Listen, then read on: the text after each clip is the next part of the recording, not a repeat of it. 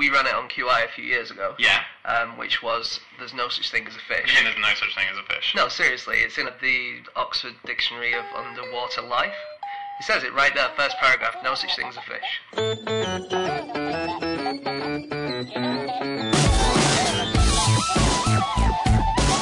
Hello, and welcome to another episode of No Such Thing as a Fish, a weekly podcast coming to you from the QI offices in Covent Garden. My name is Dan Schreiber. I'm sitting here with four other elves. I've got Andy Murray, James Harkin, Anna Ptaszynski, and on fact checking duties, Alex Bell. So, once again, we've gathered around the microphone with our favorite facts from the last seven days.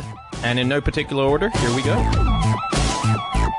Anna, fact number one. My fact is that made in Germany product labels were originally intended to put people off buying the product. It was a law passed in England in 1887 which forced foreign companies to put labels saying where the product had been made on their items because British companies were worried about German knockoff products flooding their market and being cheap and ah, tacky. Typical inferior Germans. Exactly. Their poor manufacturing base. Terrible footballing skills. Apparently, it was mainly to save the Sheffield cutlery industry. Obviously, it's ironic because Wow. made in Germany very, very quickly became a stamp of Yeah. very high quality. So, true Fanta is German. it became popular during Nazi uh, regime. It Okay. wasn't invented specifically for it. Oh, I what thought people Hitler think. commissioned it. I thought he No, wanted like no. a German soft drink. he That's was what like, people think, but it became popular then. But it wasn't invented specifically right. by Hitler. that would be surprising. Um, I find it very weird when countries decide that their products have to be patriotic or Yeah. like you know the classic thing during the war in Iraq when America and France fell out Oh, yeah. that freedom mm-hmm. fries became the thing and I love the story of freedom fries because it was one guy it was a Republican chairman called Bob Ney and he renamed the menus of three congressional cafeterias with freedom fries that's how it started And then So- it just spread from there. yeah, and he didn't need to tell anyone about it because he has control over the cafeterias. So he just said this is happening, and so they changed it. Isn't that Wow, amazing? He has control. Fantastic. Yeah. Fascistic imposition of Yeah. freedom-based food Yes, names. yeah, yeah. I did read a reference to supposedly French kissing. A couple of real zealots decided they were now going to do only freedom kissing. I don't think that caught on either. I well, read freedom something- toast as well for French toast. He also he also changed that on the menu, and that didn't get as much press. I don't freedom know why. bread. You can make the substitution for anything which is French. New freedom movie starring Gerard Depardieu. Yeah. Dawn Freedom, of course, famous British comedian. Apparently, they um, boycotted French's mustard, even though it's owned by a British company and it's named Yeah. after an American guy called Mr. French. That's right. He actually came out and said, "Please don't boycott us. It's just it's a surname of our family." Have you guys heard of Star Spangled Ice Cream? Yeah. Have you heard this? This is brilliant. So it was conservative Americans had an ice cream company, and they gave their ice creams punning names. So, for instance, the mint ice cream was called Smaller Government. Oh. so, can you guess what their chocolate ice cream was called during the bombardment of Afghanistan? Well, it was called Choc and Awe. Okay. Even better, their vanilla ice cream was called I Hate the French Vanilla. but it Gets right to the point. just back to the uh, freedom fries thing very quickly it was really nice there was a counter so when people were doing the freedom fries thing there was a cafe uh, in Santa Cruz which changed their menu of fries to impeach George W. Bush fries which is a really nice response to that Speaking of labels, there are these American handbags, Tom Bihn handbags, and they have washing instructions on in English and French that were made during the Bush era. And the English ones are perfectly normal, and then when you read them in French, they say, "Do not bleach, do not dry and dryer, do not iron. We are sorry, our president is an idiot. We did not vote for him." on all the bags. That's great That's lovely in the First World War, this, exactly the same thing happened with all German name products in the USA. So sauerkraut was called Liberty Cabbage, and that was renamed as a result of a delegation uh, petitioning the Federal Food Administration. They said that sauerkraut consumption had decreased by 75% since 1914 over the course of the war. And they said, "Look, we've got 400 tons of it in New York alone on our hands. Please rename it so that we can actually sell some of this stuff." Isn't that cool? Wow. Yeah. German measles became Liberty measles. Yeah. Uh, Makes them sound more fun than they although are. that's sort of on the fringe of you know freedom kissing or whatever. it is. I was thinking about on Germany, because obviously made in Germany now is something that's associated with high quality. And in fact, the obverse to my original fact, which is that made in Germany was imposed on the Germans by the English, now the EU regulations are saying that labeling should be more accurate. So if actually most of the work on a product is done in Bangladesh and the most expensive part comes from India, then you're not allowed to say made in Germany because you're a German company. And Germans are saying that's really unfair. One of the reasons people buy our products is because it says made in Germany because they're really good. Mm. Anyway, this is a long-winded way of saying the German economy is great and maybe has something to do with the fact that their word for borrow is the same as their word for guilt. So they obviously have really, really good borrowing rates. Wow. Personal borrowing is very low. Because it's shameful. To It's borrow. shameful. Every time you borrow, you get a you have to say the word guilt. That was a really roundabout way of It putting was, that wasn't it? Good. But, I think I wanted to inform people about the EU regulation at the same time as rounding it off. With, No one can say you didn't do that. I think I did. So I was looking into uh, made in China as a as a label. I was quite really surprised by stuff that they produce. Eighty five percent of all artificial Christmas trees are from China. Yeah, really. Other things that are made in China: the U.S. Uh, uniforms for the 2012 Olympics. Really. Yeah, and also in 2008, police in China said they discovered a factory making free Tibet flags. uh, and the wor- yeah, but they, they and mental. apparently the workers at the factory said they thought they were just making colourful flags. They didn't know the significance of them. So the made in China label is exactly the same as made in Germany, as in Japan forced it on the Chinese to say to discourage people Really? from buying Chinese products Ah. shortly afterwards. No way. Um, I Um, quite like funny labels on stuff, and I just remembered that the iPod Shuffle, when it first came out, on its little safety label said "Do not eat iPod Shuffle," which was useful. My sister anyone did that. bought a um, pram for um, her first kid, Sophia, and uh, it was this huge box, and on the side of the box it has a picture of a baby saying "baby not included." and I can't tell if it was a joke or That's if it funny. was. Yeah. All right, we should wrap up on this one. Alex, have you got anything to add? Going back to soft drinks, um, Fanta was invented actually by Coca-Cola because they couldn't import their syrup into Nazi Germany, so they were trying to make up a drink using the leftovers that were available. Okay, time for fact number two, and that is my fact. And my fact this week is in 1991, a professor at Iowa State University proposed that we could solve virtually every problem of human existence by blowing up the moon. Not every problem. This is what he said. not losing the remote. I think that was included. I think he went literally through. wow. So, what problems are we solving and how? Well, the problems range from weather problems to famine to disease.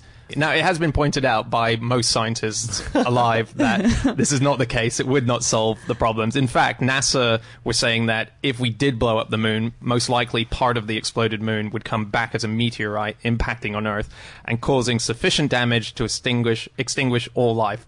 So, actually, slightly the reverse effect of what Well, he said. No, it kind of would solve all our problems. To be that gone. Yeah. We wouldn't have any problems anymore. That's true. Yeah. Yeah. He thought, and his name was Professor Alexander Abian.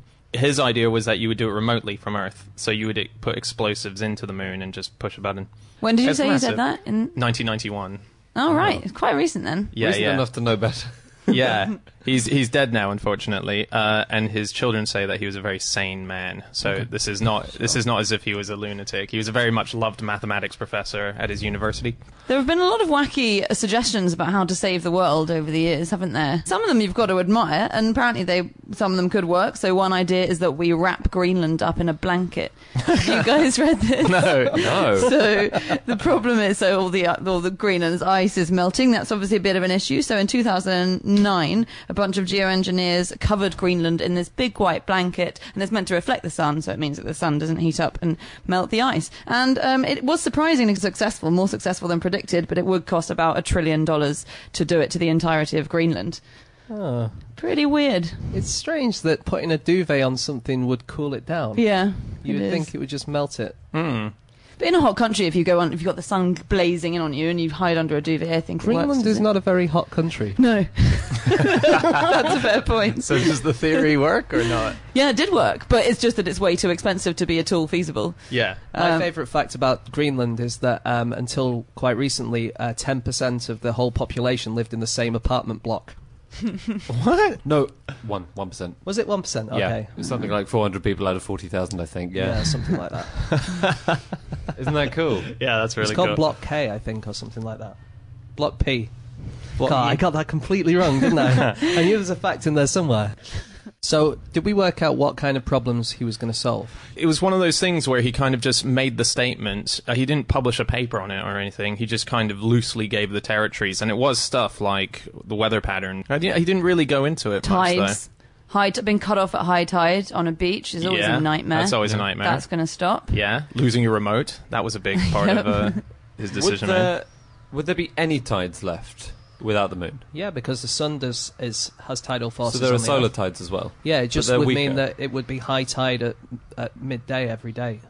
Everywhere in the world where you were, if Wow. it was midday, it'd be high tide. Oh, that's so boring. It's like decimalization, isn't it? so dull. All those tide timetables that have Yeah, to be reprinted as well. Exactly. The crazy pounds, shilling, and pence world of the moon. Yeah. Mm. Mollusks' reproductive organs grow and shrink according to the phases of the moon. So if there was no moon, would they stay big or stay small? It depends when you blew up the moon. Yeah. so there'd be a powerful lobby from the mollusk community to blow it up when they were big. Is that like that's like the wind changing? when the moon blows up, your You'll be face, stuck that way. your testicle will remain the same size forever. I think we shouldn't be too judgmental though, should we? Because he, I think he. Abian, is that what he was called? Yeah. When he died, he said, Those critics who dismissed my ideas are very close to those who dismissed Galileo. And it was true, you Yeah. know, when Galileo was thinking that. So maybe hmm. 300 years when the moon's just in shattered pieces across the universe. I don't think Galileo ever proposed blowing up the moon. it wasn't smart enough. Call me Captain Skeptical. There was a uh. plan to do a nuclear explosion on the moon, wasn't there, by uh. America uh, as a show of might to the Russians. wow. Yeah. It was like a PR exercise. God, that is fascinating. Sort of pointlessly exploding something. Yeah, I mean, it wouldn't Just have to blown show- up the moon. It would have No. just made a bit of a flash. The idea was the Russians would look up and go, "Oh my God, they blew up a bit of the moon. They must be a lot better than us." Yeah. Or they've got terrible aim. That's, were they trying to hit us there? Right, very Really? Western Europe, come on, they can't hit a barn door. I, of course, um, no, Uh, I'm shaking my head because I know Dan is going to say something about yetis or vampires. No, it's or- my favorite book of recent times that I purchased, Go which on. is called "Who Built the Moon," Oh, and it's God. and it's a really lovely theory that um, the moon is artificial because back when the rocks were originally brought back from NASA's Apollo 11 mission, the geologists who were studying the rocks said This says "Made in China." Right? no, it, uh, they they said that basically the moon is just it's such a weird thing. The moon, the way it sits, the position it sits in, the perfectness of the distance between the sun and the Earth, and uh, and just all the features that it, that it allows for the tides and all that. It just it's easier to to prove it doesn't exist than to prove it does exist. um, there are people called ecosexuals. Do you know about these guys? No, what's an so, ecosexual? hang on. Uh, is it people who like having sex with the planet? Yes, in a way. Uh, Um, there are people who have married the moon. Oh, wow. There were also people who married the Earth, and they interviewed these people, and they said there were 450 of us, and we're all married to the Earth. Has anyone had a divorce to the Earth because they fell in love with the moon and had a little? I don't think so, because actually, these people who married the moon and married the Earth, they also uh, married the Appalachian Mountains and some snow in Ottawa. I'm tiring of these people. And when they go to Spain later this summer, according to the news report, they plan to marry some hunks of coal in the city of Gijon. Hunks these, of people are, these people are alive now. They're all so they're all sluts basically. they're just imagine- putting themselves out there left, right, and Imagine centre. the wedding ceremony, though, where you've got the person standing on one side of the altar and the entire earth on the other side of the altar. Where do the guests sit? or a mountain range. yeah. You may By now the- kiss yeah. the snow. Yeah. The wedding ended tragically early when the groom melted. So, could we survive without the moon? Is that at all um, possible? I don't think so. I so. doubt it. There would be earthquakes, wouldn't there, and, and volcanoes and. One theory is that the Earth's rotational axis. It's as if it just disappeared. That the Earth's rotational axis would uh, go way off and provoke drastic climate change. Oh yeah, because doesn't the um, moon stop us from wobbling? Like there's a natural Right. wobble of planets, and because we have the moon, it steadies the Earth, Right, and without yeah. that, I think it would cause dramatic climate change. Yeah. Probably like what happened to Mars. Oh, really? I think so. Like Oh. as in, we would end up with no atmosphere. We are so lucky Um, to have the moon. Yeah. Yeah, thank And- you, Moon. And your friend Dan is trying to destroy it. I, no, I, I, he wants to help. there was, I, there's an amazing thing, and Alex, you'll probably have to help me find the proper facts about this. But there was a story about when Apollo 10 went around the backside of the moon. So you know how you lose contact with the Earth because you can't get any signal. Yes. It's like O2 on a regular day. It's like this is terrible signal. So they have a few minutes behind the moon, and the astronauts in Apollo 10, as they were going around the moon, they started hearing this amazing orchestra and they couldn't explain it. And what's really interesting is it's only recently that they've declassified these papers. And the conversation that they had was they were going, We can't tell everyone back on Earth that we're hearing this because they just won't believe us. That will be our career over if we suddenly claim to hear this orchestra. It took them years to work out what it was. It turns out that it was a beam that was coming off from Saturn, I think it was. Um, Alex, you might have to help me on that one there. I can find. I found a video that, about the, the the phenomenon, and it obviously happened, but I can't find anything about an explanation. Eugene Cernan described it several times as an outer spacey style type music. He probably just swallowed his iPod Nano.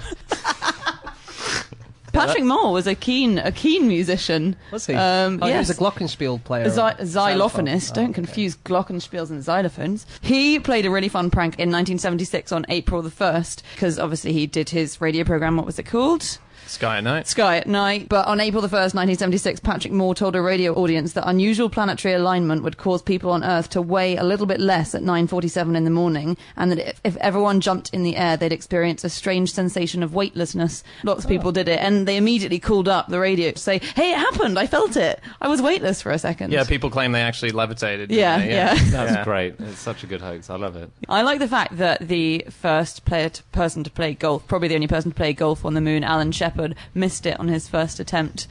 Kind of enjoy Missed the fact his that, shot. Yeah, he missed the shot. Wow. To be fair, he was in a spacesuit, which I guess it's harder to hit a golf Yeah. ball. One, one thing I really, really like is that when Neil Armstrong and Buzz Aldrin first landed on the moon, they just landed, uh, NASA got in touch with them and ordered them to ha- eat a meal and go to sleep. Yeah. Can you imagine having just landed on the moon and being told to go to bed? Let's have a nap. So the- yeah, to have a nap. Can we get to the moon? This is you what we imagine? do. We don't deserve to be contacted by other species. Okay, time for fact number three, and that is James Harkin. Okay, my fact this week is um, something I read on mentalfloss.com, uh, and it is that in New York City until 1925, drivers going east or west stopped at an amber light and drove on green, while drivers going north or south drove on an amber light and stopped on green. So Wow. it was it was it like a traffic light that had no back. Yeah, you could see it from all different directions. So, but you'd have to know whether you're going east or west or north or south, which sounds mm, but in New York, I suppose that's easier than, than London, which has no grid system for most of it. Yeah. So. Easier. Less easy than just saying across the city, red means stop. Why did they do? They must have had a reason for splitting it up like that. I don't know. I think it's because they are on, they use the same lights for people going in o- each directions. Wow. So when it was on amber, these guys could go, and when it was on green, these guys could go. But it was That's the amazing. same light. Mental. Good thing there were no diagonals in New York as well. What the hell do they do? That's Um, true. Similar kind of thing. In London, the Circle Line on the Underground used to be owned by two different companies, i.e., the clockwise bit was owned by one and the anti clockwise was owned by another. Wow. And you had to get a separate ticket from a different office. Sometimes the companies would try and sell you a ticket so you'd go round 30 stops their way rather than go back three stops with the other company. Genius. Sounds Yeah. like Journey Planner on TFL. I can't have to take seven items of transport to get there. Who was Alex? Was it you yesterday who was saying that the most popular tube journey is Covent Garden to Leicester Square? Oh yeah, Yeah, it's okay. the most popular one and the shortest, isn't And it? the shortest. most commonly travelled. Unless you take the anti-clockwise route, in which case it's a pretty You really long get way. your money's worth. Yeah. yeah. Uh, during the Cultural Revolution uh, in China, um, they wanted to change it so that green meant spot, stop and red meant go, because obviously red was a Yeah. much more positive colour in those days. It's very strong. what I love colour. about the Cultural Revolution, that fact about how um, they tried to kill all the sparrows because they were eating all the crops. Do you remember that? I think that was the Great Leap Forward. Was it? Yes, it was under Mao. Yeah, So, there what were did they like do? there were like half a half a billion sparrows in China, and they um, had a scheme where everyone was encouraged to kill them all, and so everyone killed all the sparrows, and then. That's great because they're not eating the crops anymore, but they didn't realise that actually the sparrows were eating all the insects that were eating the crops. So they got rid of the mm. sparrows, and then all the fa- all the crops died because they were eaten by insects instead. Fools. People never anticipate introductions and culling. People never seem to anticipate the natural knock-on effect. No, exactly. Even though it happens every time. Yeah, I really like that guy who wanted to introduce to America every single bird mentioned in Shakespeare. Oh, yeah. Oh, and he introduced tons of them, and one of them is now the biggest pest in America. And I can't remember which one it Skylin- is. it called Skylin or something like Yeah, something like that. Skylin or Yeah. something like that, yeah. I have an amazing sparrow fact Go on. that I found yesterday. I'm so glad this has come up. I read this in a Carl Sagan book. I was in Foyles and just flipped it open to a random page, and it was that sparrows' testicles are a millimeter long and weigh one milligram. Oh, So I tweeted that yesterday, and Kees Moeliker, who is oh, the yeah. Natural History Museum in Rotterdam's head curator, uh, he got back to me saying that in April and May, the sparrow's testicles will grow to the size of a kidney bean. Wow. From a That's a big millimeter. Oh my days. That's like a that's what's that like a it's thousand mollusk times. at a full moon. I read yesterday that on also on Testicle News. Oh, yeah. I, not that wasn't the website. It's just so I read that hippos can hide their testicles around their body. what? what like Okay, on their no, shoulder? right, yeah. in a I need- pocket or yeah, no. What they can do is they can retract them up to a foot inside their body. And the reason that they do it is because when hippos used to fight each other, or when hippos do fight each other, they often go for the testicles. And so it's evolved as kind of an evolutionary way of moving their testicles out of the way. And it's a real problem if you're trying to castrate them. can't believe hippos have beaten you guys to it. You surely you wish that you'd evolved. Oh, that far. WWF wrestlers do it. That's the okay, right. This is this goes back to uh, Ian Fleming because in one of his books, I think it's in You Only Live Twice. Bond's getting his instructions from M, and M says, "Be careful of sumo wrestlers in Japan because they can all withdraw their testicles into their body." But And he- why be careful? Watch out for those testicle retractors.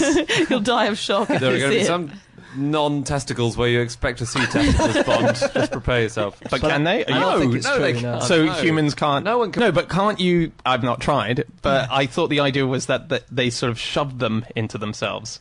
If I had a half hour with you, Andy, and I had a lot of Half an hour. determination, but I, I, the fact that I'm kind of uh, we've slightly jumped past, which I love way more, is that hippos kick each other in the balls. No, don't in bite, bite. Bite their balls. yeah, yeah. Oh, Wow. Uh, because if you think about it, it's a good. If you're fighting someone for um, sexual reasons, as in you're trying to get the lady hippo, Yeah. uh, then a good way of going against the guy is to bite his testicles off because then he can't mate with the female. Two birds, one stone. So you sort of cripple him, and also One bird, no stones. two birds. I, I think we should maybe go back to traffic lights. Yeah, sure. to traffic lights.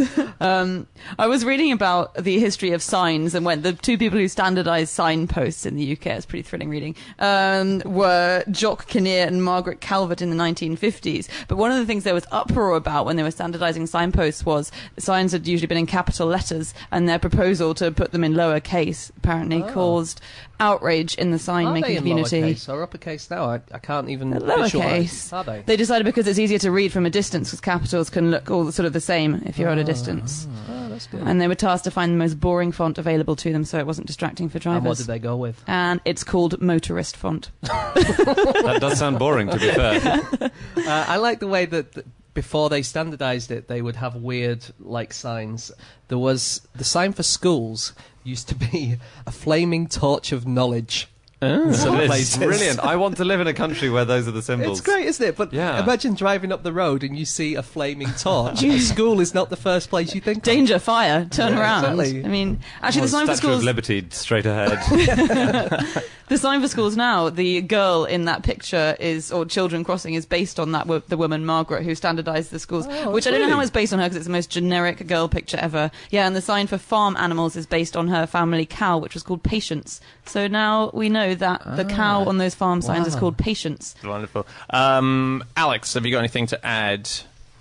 Yes, a couple of things very quickly. Um, it was Eugene Schieffelin, Schieffelin in uh, 1890 who released uh, a load of birds into Central Park. They were all mentioned in Shakespeare. He let uh, bullfinches, chaffinches, uh, nightingales, and, sh- and skylarks uh, into the park, but it was the starlings that he uh, released, Starling. um, which have now grown to about a population of about two billion. Yeah. Wow. Massive pest. In British Columbia is the second largest producer of blueberries, and they just eat all the blueberries. um, so that's a bit of a nightmare.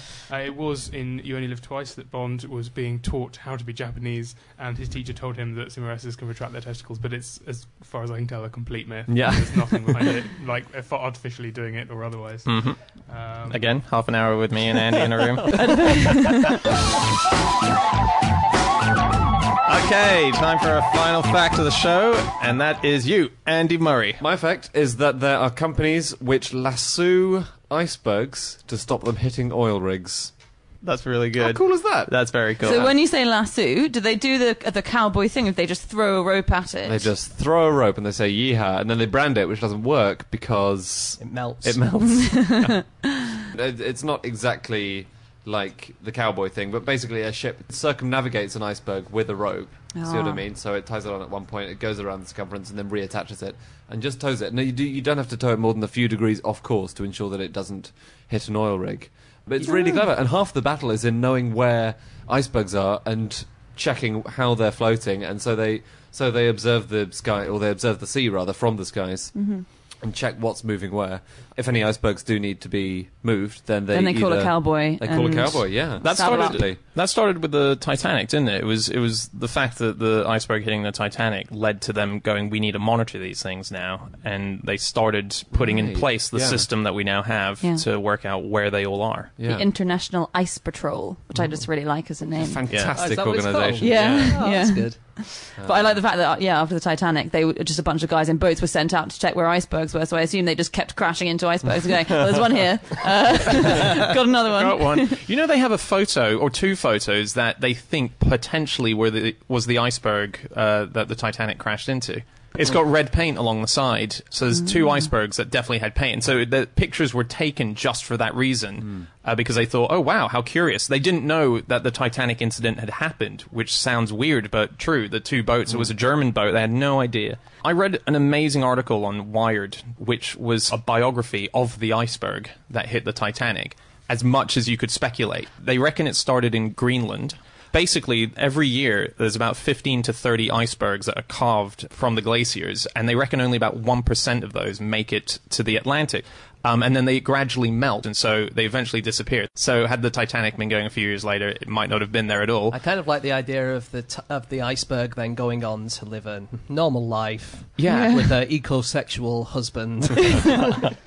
Well, it would also have been 3,000 years old because Yes. when, Yeah. this, when it fell as snow Oh, onto yeah. onto the Arctic, it will have been packed and then and then very slowly moved out from the God, centre. that's an interesting life to have nothing happen for three thousand years, and Yeah. then you run into the Titanic. Yeah, Yeah, his Really- mates must think he's super cool. That's the thing. They were saying it was probably born as an iceberg roughly at the same time as Tutankhamun. right. I mean, Yeah, that's so nice that, that that was happening while, and then it just found its way down to the Atlantic and eventually just It's hit really the, really yeah. amazing. I guess yeah. it could be like, um, say, some sweat from Tutankhamun went up into the atmosphere, it turned into snow, fell down, Yeah. waited there for 3,000 years, and then hit the Titanic. Yeah. so Which- our claim is that which- Tutankhamun sunk the Titanic. Well, That should be your fact, Andy. that that is that conspiracy. theories. Remember? Yeah, no, Yeah. no, no. But that was the big thing that there was stuff from. It's a huge myth from back in the day that uh, Tutankhamun's uh, stuff from the Howard Carter finding was on the Titanic, Oh, and it was the really? curse that brought it down. Yeah. Oh, okay. Wow. You guys must know that. That was one of the classic childhood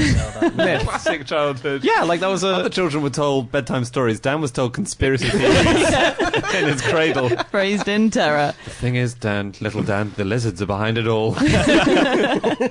Sleep well. It is weird to think that, yeah, you might have molecules of water that were in the Titanic iceberg in you now. Do you guys know about the world's largest iceberg? No. No. It's about the size of Jamaica, Wow. about half the size of Wales. Uh, and it carved off in the year 2000, and they think that there's probably still bits of it that haven't melted. now. Wow. That's that was that an Antarctic one. Uh, yeah, it was called Iceberg B15. Catchy. They don't. They don't have very creative names. Icebergs like hurricanes. They just. They have B fifty, D twelve, D fourteen. D12, do they rap a lot? They do. yeah. I was looking at oil rigs America's third largest oil field is LA, and it's completely concealed. So if most oil fields you picture are like those big pylons, LA is full of secret oil rigs. So LA started sort of hippifying around I think the 1930s, and people who had built these huge oil rig buildings, they're disguised as normal buildings in LA, and they're all over Hollywood, and really? there there are just buildings all over LA which look like normal concrete buildings, and inside they're sucking up you know hundreds of thousands of Very gallons the of oil. transformers of the oil industry, aren't Yeah. Uh, towing an iceberg. Yeah. They've done some computer models to see if it's um, feasible to tow an iceberg from um, the Arctic down to Africa to give people Oh. drinking water. And they think that you could take um, an iceberg from Newfoundland uh, to the northwest coast of Africa. It would take five months and would retain more than 60% of the iceberg's mass. If it was the cheapest way, it might have been tried. There oh, must they be did cheap. try it. Yeah, oh, did they? It was tried. Wow. Yeah, in the second half of the 19th century, smaller icebergs were routinely taken up to Peru for refrigeration in the brewing business. Ah. Oh, from the South Pole. Uh, yes, from Ah, the I South Pole. see. So where do they keep them? Is there like a, an African harbour where they just have loads of icebergs sitting there? Must look so bizarre.